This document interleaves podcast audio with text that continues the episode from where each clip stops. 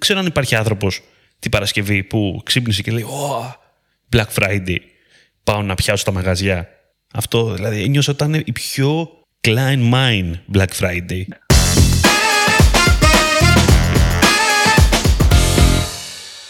Καλησπέρα. Digital Jam, επεισόδιο 109. Είμαι ο Δημήτρης Ζαχαράκης. Μακριά, μακριά είναι ο Δημήτρης Καλετζής. Καλησπέρα.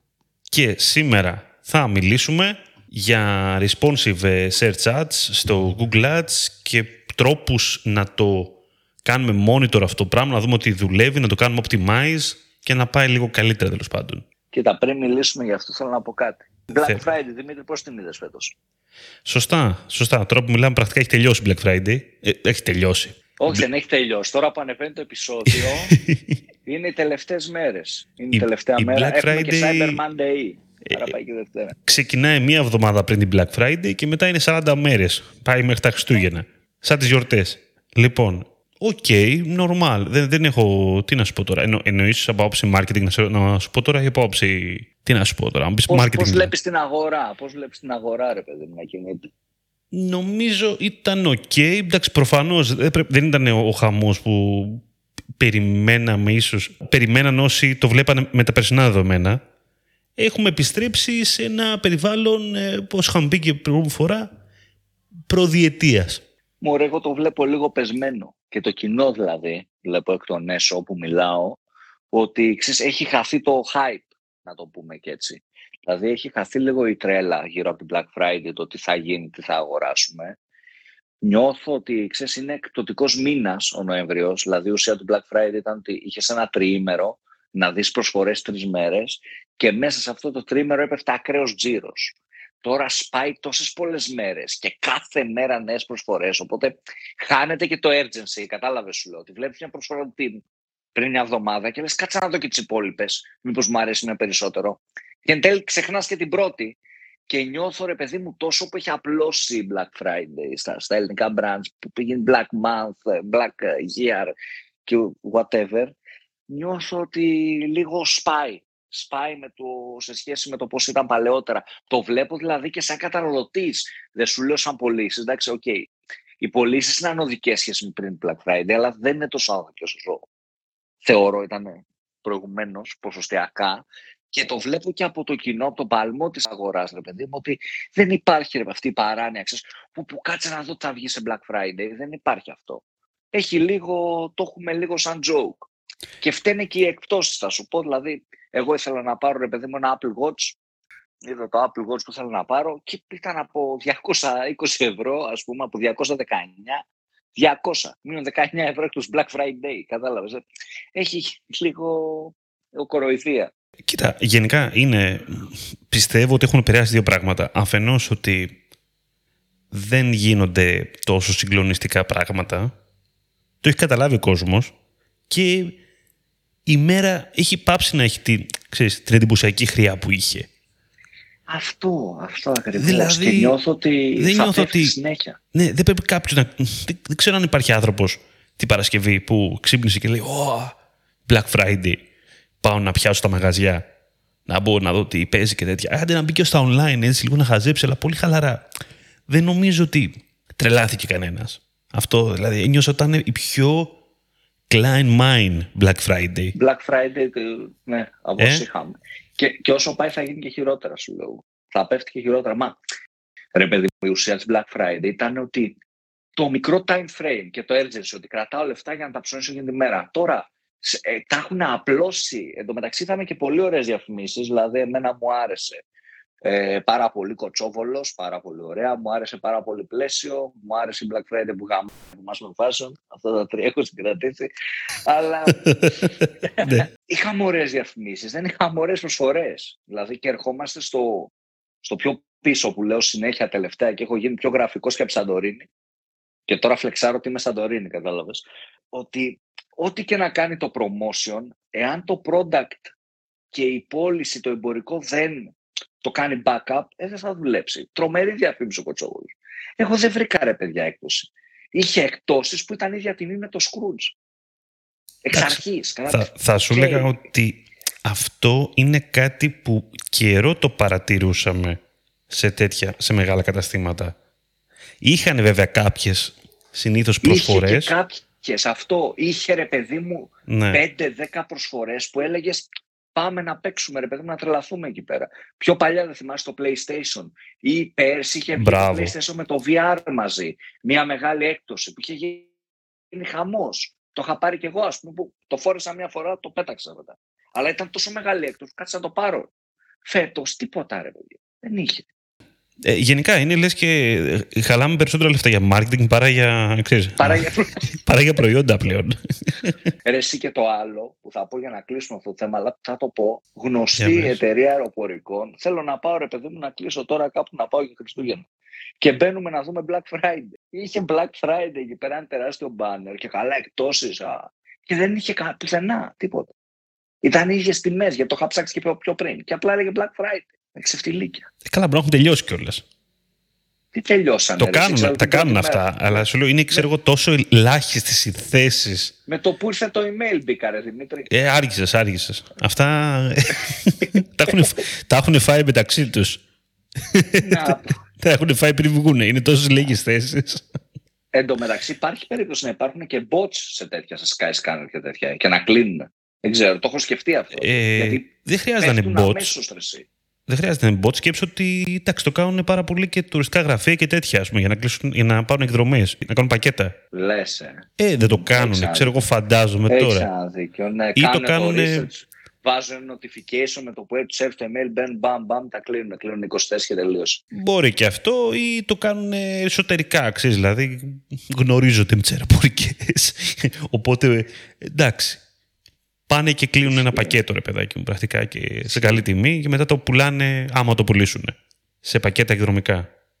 Τουριστικά Λοιπόν, πακέτα. να κάνω, να κάνω έτσι μια, ένα prediction. Στην επόμενη τριετία το Black Friday, αν συνεχίσει έτσι, θα έχει μηδενιστεί. Το ίδιο prediction είχαμε κάνει για όσους θυμούνται για το Clubhouse και ενώ κάποιοι λέγαν συγκεκριμένα σε άρθρα στο LinkedIn το Clubhouse δεν είναι πυροτέχνημα. Τώρα αυτή τη στιγμή αν βρείτε άνθρωπος στο Clubhouse στείλτε με ένα mail στο LinkedIn, ένα email, ένα κάτι ρε παιδί μου, ένα DM στο Instagram να μου πείτε ποιους βρήκατε γιατί εγώ δεν βρίσκω ψυχή. Ναι. Κοίτα, νομίζω, εντάξει, δεν ξέρω αν θα, θα μηδενιστεί. Θα σου πω ότι εγώ πιστεύω ότι θα μαζευτεί αρκετά. Ναι. Δεν έχει νόημα αυτό το πράγμα να κρατάει τόσες μέρες ε, και παίρνει τα resources Χωρίς λόγο. Ναι. χωρίς λόγο. Δηλαδή μπορούμε να σκεφτούμε άλλα πιο δημιουργικά πράγματα να κάνουμε. Να το ονομάσουμε αλλιώς. Δεν χρειάζεται να είναι Black Friday όλα, ρε παιδί μου. Δηλαδή κου- πρέπει να βρούμε κάτι άλλο. Ξέρεις, κούρασε. Και από άποψη marketing έχει κουράσει. Δηλαδή να το έχουμε για μια μέρα, να, οκ, να του δίνουμε εκεί πέρα να καταλάβει, δεν λέω. Ρε παιδί μου, ένα τριημεράκι, Παρασκευή Σαββατοκυριακή. Ξέρεις, ένα τριήμερο να γίνεται χαμός. Όχι, μην το, μην το απλώνουμε. Το, το έχουμε απλώσει τώρα. Από πέμπτη, την προηγούμενη Πέμπτη ξεκινήσαμε, ρε παιδί. Έχει απλώσει πολύ. Έχει παραγίνει. Ναι. Εντάξει, τώρα, άμα θες τη γνώμη μου, εγώ πιστεύω ότι το άπλωμα έγινε ίσως επειδή αρχικά είχε παρατηρηθεί ότι η αγορά μαζευότανε πριν το Black Friday. Δεν είναι, εγώ πιστεύω, θα σου πω, απλώνει τους leader και ακολουθούν οι άλλοι αναγκαστικά. Ε, αυτό. Είναι Πάνω- αυτό. αυτό εννοώ ρε, εσύ, Δηλαδή- προφανώς. Άμα Δηλαδή, ξεκινήσει ένας, βγήκε- Ε, ναι, αυτό. Αναγκαστικά ξέρεις για να προλάβει. Γιατί αν βγει, ας πούμε, το public πρώτο και δεν βγουν οι άλλοι, τελείωσε. Του πήρε όλη την πίτα. Αν βγει δύο μέρες πριν. Άρα πρέπει να βγουν όλοι δύο μέρες πριν. Και γίνεται ένα, ένα χάος. Τέλος πάντων, πάμε στο θέμα, πάμε στο θέμα γιατί το έχουμε απλώσει πολύ το Black Friday. Λοιπόν, αν ναι, ναι, πάμε να φύγουμε από αυτό, πρέπει να φύγει μακριά.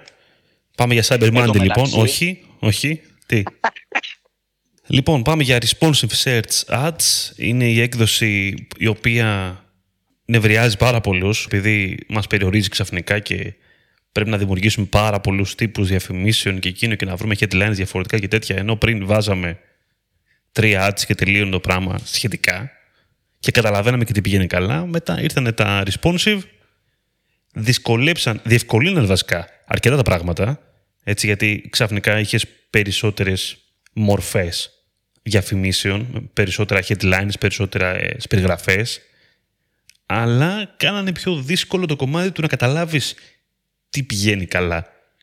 Ε, Βέβαια αυτό έχει αλλάξει. Να το ελέγξεις. Να, το ελέγξεις βασικά. Αυτό να έχεις δίκιο. Είναι πιο δύσκολο. Το να καταλάβεις, έβλεπες ρε παιδί μου το τι πηγαίνει καλά. Αλλά δεν μπορούσες να το ελέγξεις γιατί εσύ μπορεί να απομόνωνες αυτό που πάει καλά σε ένα responsive και να το έβαζες σε ένα expanded text όσο έχεις δυνατότητα να κάνεις expanded, τώρα δεν έχεις έτσι κι αλλιώς. Οπότε μην τρελαίνεστε, αλλά μπορεί να το απομόνωνες και να μην δούλευε. Έτσι. Ε, οπότε δεν είχε, έχανες τον έλεγχο σιγά σιγά. Ακριβώς. Και πάμε λίγο σε κάποιους τρόπους έτσι που υπάρχουν για να το κάνουμε λίγο optimize αυτό το πράγμα. Ο πρώτος τρόπος, ο οποίος εντάξει, okay, δεν ξέρω αν μπορεί να θεωρηθεί τρόπος για optimize, αλλά είναι, εν μέρει τουλάχιστον για να πάει καλύτερα, είναι να χρησιμοποιούμε περισσότερα headlines, περισσότερες εναλλακτικές επικεφαλίδες, με λίγα λόγια. Έτσι, δηλαδή να δώσουμε περισσότερο ε, πλεονέκτημα στον αλγόριθμο και στην ε, RSA να δουλέψει με περισσότερους τρόπους και να προβληθεί σε περισσότερους potential ε, αγοραστές. Και θα θέλει προσοχή βέβαια αυτό. Δηλαδή, ρε παιδί μου, ενώ η Google μας έχει και ένα σκορ, ξέρεις, μας δίνει ρε παιδί μου να μπούσουλα η Google, πόσο καλά τα πάμε σε αυτή τη διαφήμιση, θέλει λίγο προσοχή στα headlines και το τι βάζουμε. Δηλαδή, εγώ βλέπω ρε παιδί μου πάρα πολλές διαφημίσεις που ενώ μπορεί να παίρνουν ένα πολύ καλό σκορ από την Google, όχι δεν λέω quality score, λέω στο ad score που έχει, ρε παιδί μου, εκεί που σου λέει good, average, perfect, δεν ξέρω τι, που παίρνουν έτσι ένα πολύ καλό σκορ, αλλά αν διαβάσεις εσύ, σαν άνθρωπος, ρε παιδί μου, τα headlines, βλέπεις αστοχίες. Δηλαδή, εγώ το έχω παρατηρήσει πάρα πολύ αυτό το κομμάτι, ότι ναι μεν ο αλγόριθμος της Google δουλεύει άρτια, ναι μεν το AI αν κάνει A-B testing τα headlines θα βρει ποιο δουλεύει εν τέλει και ενδεχομένως καλύτερα και από έναν άνθρωπο και θα δείξει και το κατάλληλο συνδυασμό στον κατάλληλο άνθρωπο, θα σου πω. Αλλά τι budget έχεις, ρε παιδί μου, στο τέλος της ημέρας για να γίνουν όλα αυτά τα combination. Κατάλαβες τι εννοώ; Δηλαδή, αν βάλεις 15 headlines χωρίς κάποια ιεραρχία, να πεις ότι αυτό να είναι μόνιμα πρώτο, δεύτερο, τρίτο, κατάλαβες, δεν θα, δεν θα μπορέσει, ρε παιδί μου, να κάνει τόσες χιλιάδες διαφορετικά variation η Google για να βγάλει αποτέλεσμα στην ελληνική γλώσσα, προς το παρόν τουλάχιστον. Δηλαδή, έχω παρατηρήσει ότι αν δεν κάνουμε ιεράρχηση, πολλές φορές μπορεί να δούμε μια διαφήμιση με δύο-τρία headlines που είναι παρόμοια ή δεν βγάζει κανένα νόημα. Να σου δώσω ένα παράδειγμα. Πες ότι θες να έχεις USP την άμεση αποστολή, την αυθημερών παράδοση, που είναι ένα πολύ δυνατό USP τώρα που μιλάμε για quick commerce ε, και όλοι το ψάχνουν. Μπορεί να γράψεις αποστολή σε 12 ώρες εντός Αττικής. Ένα άλλο headline αυθημερών παράδοση και ένα άλλο παράδοση την διαμέρα. Αν αυτά δεν τα ιεραρχήσεις, δηλαδή δεν επιλέξεις και τα τρία αυτά να μπαίνουν στο τρίτο headline αν μπουν, για να μην εμφανιστούν μαζί, μπορεί να εμφανιστεί διαφήμιση αυθημερών παράδοση, παράδοση την ίδια μέρα, παράδοση 12 ώρες. Και αυτό να είναι το άντζο. Κατάλαβες τι εννοώ, Δημήτρη; Ναι, κατάλαβα. Για τα πιν μιλάς πρακτικά. Ναι, ναι, αν δεν κάνεις αυτό, να, να, να, να πεινάρεις και να πεις ότι αυτά, δηλαδή, τι προτείνω εγώ, ρε παιδί μου, να τα γκρουπάρουμε τα headline μας σε νοητά groups. Να τα γκρουπάρουμε σε groups, λίγο περίεργο, να φτιάξουμε, ρε παιδί μου, ένα segmentation των headlines και να τα κάνουμε μικρές ομάδες. Και να πούμε ότι αυτά, επειδή ναι. ταιριάζουν ενοιολογικά, και άρα αφού ταιριάζουν ενοιολογικά, δεν θέλουμε να δούμε και το δεύτερο και το τρίτο headline να έχει ένα από αυτά, θα τα βάλουμε στο τρίτο. Θα χρησιμοποιήσουμε το pin και όλα θα επιλέξουμε το τρίτο. Τα άλλα στο δεύτερο, τα άλλα στο πρώτο. Μπορεί η Google με αυτό σε πρώτο χρόνο να σας μειώσει το σκορ που βλέπετε. Αλλά στο τέλος της ημέρας διευκολύνεται τον αλγόριθμο στο να καταλάβει ότι αυτά είναι group και ταιριάζουν. Γιατί δεν θα το καταλάβεις, στα ελληνικά τουλάχιστον. Και στις αναζητήσεις που υπάρχουν στην Ελλάδα και στα budget που παίζουν στην Ελλάδα, δηλαδή υπάρχουν και αυτοί οι παράγοντες, έτσι. Δεν έχουμε, ρε παιδί μου, ο μέσος, ε, η, μέσα search, η μέση search καμπάνια δεν έχει budget 5.000 την μέρα για να σου πω ότι ναι, σε δύο εβδομάδες ο αλγόριθμος θα έχει τεστάρει όλα τα πιθανά results και θα ξέρει. Δεν ξέρει και δεν θα τα τεστάρει ποτέ enough όταν η καμπάνια σου τρέχει με 3 ευρώ τη μέρα. Ναι, ακριβώς. Εντάξει, το πινάρισμα, δεν ξέρω άμα το λέω σωστά, είναι καλή λέξη το πινάρισμα, να το λέμε έτσι. Η ιεράρχηση, ας πούμε. Η ιεράρχηση πιο έτσι. Ελληνικά, μπράβο, μου αρέσει.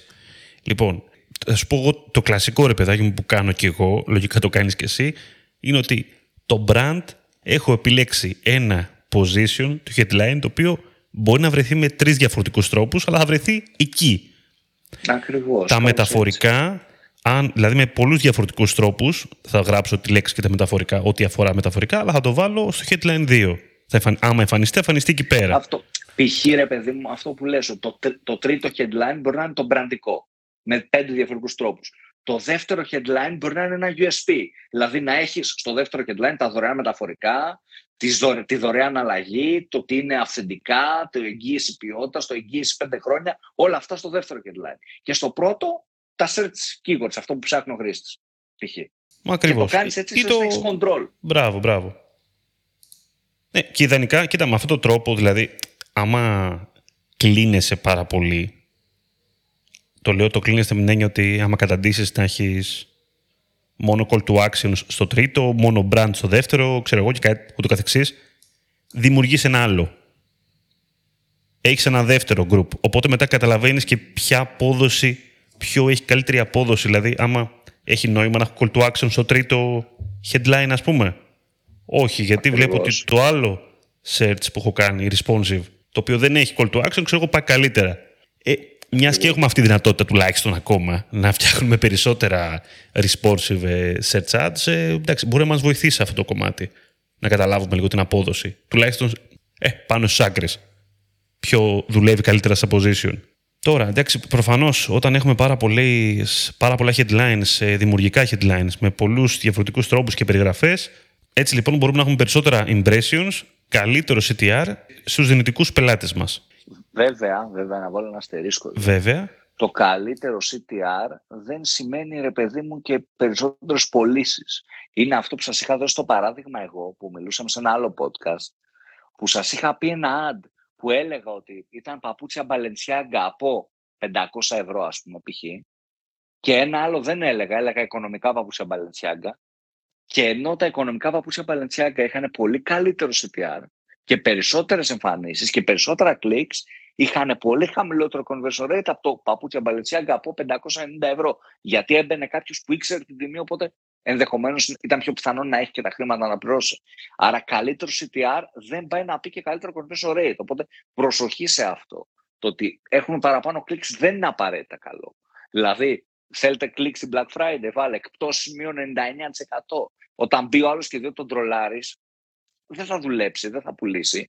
Άρα πρέπει να υπάρχει μια συνοχή της διαφήμισης με την σελίδα και να προετοιμάζει η διαφήμιση και το λεκτικό τον χρήστη με αυτό που θα δεις στο site. Δηλαδή δεν θα του γράψεις οικονομικά ρολόγια και θα μπει στο site της Rolex. Γιατί η Rolex δεν είναι αυτό. Οπότε ναι μεν μπορεί σε μια διαφήμιση Rolex αν κάποιος δει οικονομικά ή σε τεράστιες προσφορές να μπουν περισσότεροι χρήστες, αλλά θα μπουν χρήστες οι οποίοι δεν ενδιαφέρονται εν τέλει για Rolex.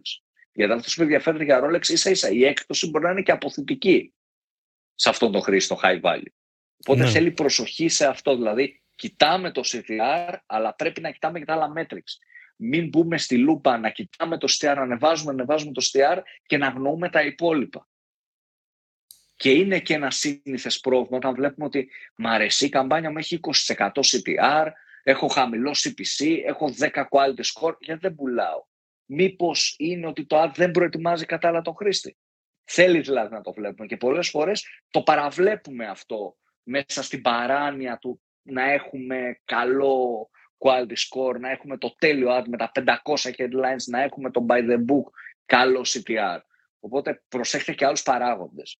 Ωραία. Και πάμε μετά στο νούμερο 2, πάμε στο κομμάτι του να κάνουμε λίγο monitor το τι συμβαίνει με λίγα λόγια. Η Google μας έχει δώσει μια επιλογή όταν βλέπουμε στην καρτέλα που βλέπουμε τα responsive ε, ads να πατήσουμε το View Assets Details. Αν πατήσουμε εκεί πέρα πρακτικά ξεκινάει, ανοίγει μια μεγάλη καρτέλα που μας, ένας πίνακας βασικά που βλέπουμε όλα τα assets που έχουμε δημιουργήσει. Τι type έχουν, αν έχουν γίνει approve ή τι μπορεί να μην έχουν γίνει κιόλας, τι position έχει οριστεί, αν έχει οριστεί, σαν πίνη που λέγαμε πριν, ιεραρχικά, και βλέπουμε και την απόδοσή τους ως προς τα impression όμως. Ωραίο λοιπόν. report, ενδιαφέρον να δούμε κάποια metrics βασικά και να κρίνουμε. Και ενδιαφέρον, ξέρεις, στο optimization, μιας και λέμε σήμερα για optimization, να δούμε τι να αφαιρέσουμε, κάτι που δεν πάει καλά, για να βάλουμε κάτι άλλο στο τεστ, ενδεχομένως. Ε, κυρίως εγώ θα σου έλεγα να δεις αν έχεις ποικιλία σε πολλά headlines, καταλαβαίνεις λίγο αν έχει αλλάξει κάτι κιόλας αυτό το χρονικό διάστημα σχέση με το παλιό. Αν έχει γίνει κάποια αλλαγή, αν το κόσμο τελικά τον ενδιαφέρει περισσότερο ή βλέπει περισσότερο ένα μήνυμα το οποίο δεν πρέπει να το βλέπει πια, ας πούμε.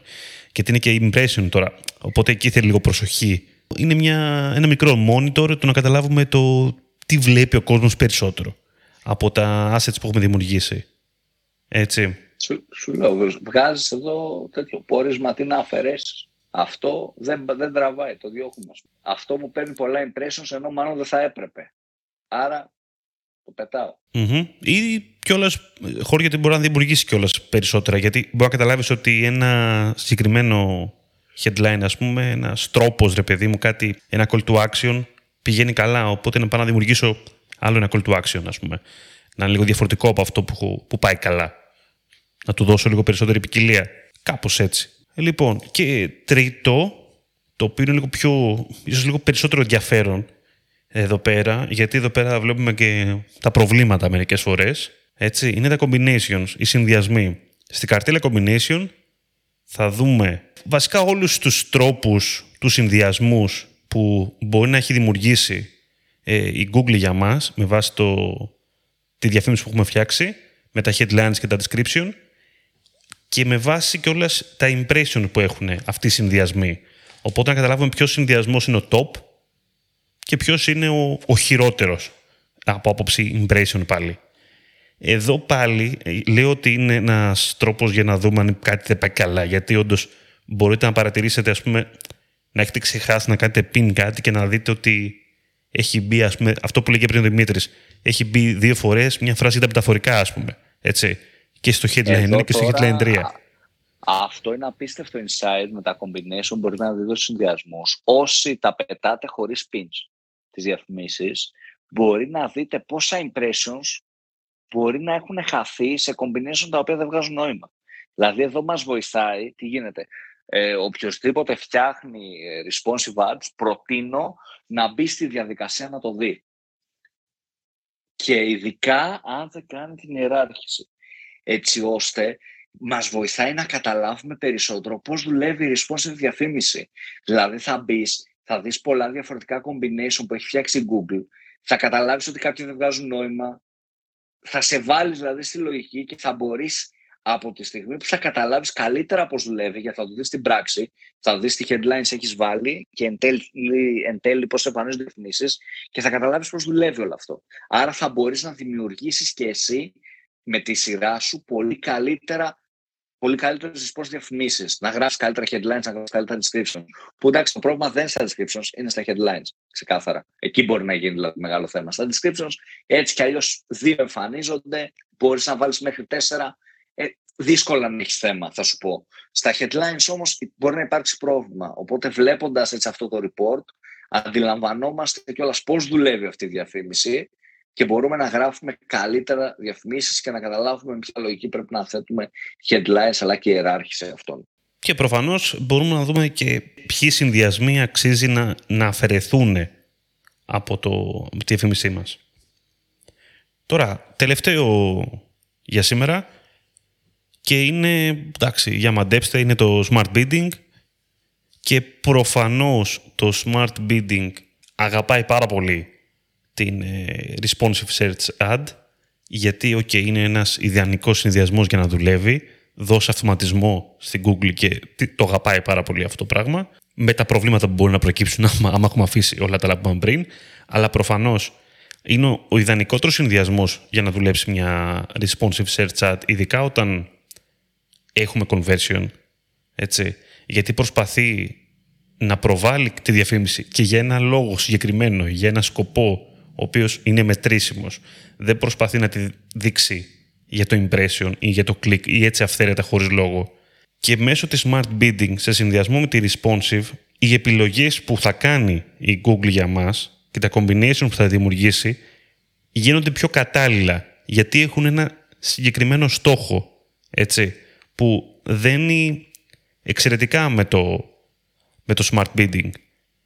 Και είτε μιλάμε για target CPA, είτε μιλάμε για conversion value ή maximize conversions. Εντάξει, γενικά πλέον νιώθω ότι οι αυτοματισμοί, να κάνουν ένα overview για τους αυτοματισμούς, έτσι, Νομίζω ότι οι αυτοματισμοί είναι η μόνη λύση. Δηλαδή βλέπουμε ότι οι μεγάλες δομές λογαριασμών, ε, οι manual δομές, οι... δεν δουλεύουν πλέον. Και σου παίρνουν πολύ από τη διαχείριση και εν τέλει πλέον τα αποτελέσματα είναι περιορισμένα.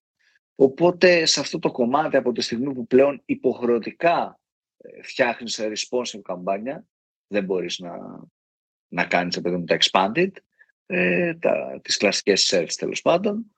Νιώθω ότι και το, το να εκμεταλλευτούμε το smart bidding ε, σιγά σιγά με σωστό τρόπο, εντάξει προφανώς λογικά θα ξεκινήσεις manual μέχρι να πάρεις τα πρώτα αποτελέσματα εννοείται, αλλά νιώθω ότι να το εκμεταλλευτούμε ε, το smart bidding μαζί με όλα αυτά τα automation σε διαφημίσεις, κουλουπού κουλουπού, ε, είναι μονόδρομος πλέον. Αυτό. Ε, θα έλεγα ότι είναι μονόδρομος όταν έχεις τον αλγόριθμο για να μπιντάρει, να έχεις τον αλγόριθμο και για να βρίσκει την κατάλληλη διαφήμιση. Μωρέ, ναι, φαίνεται και από, το...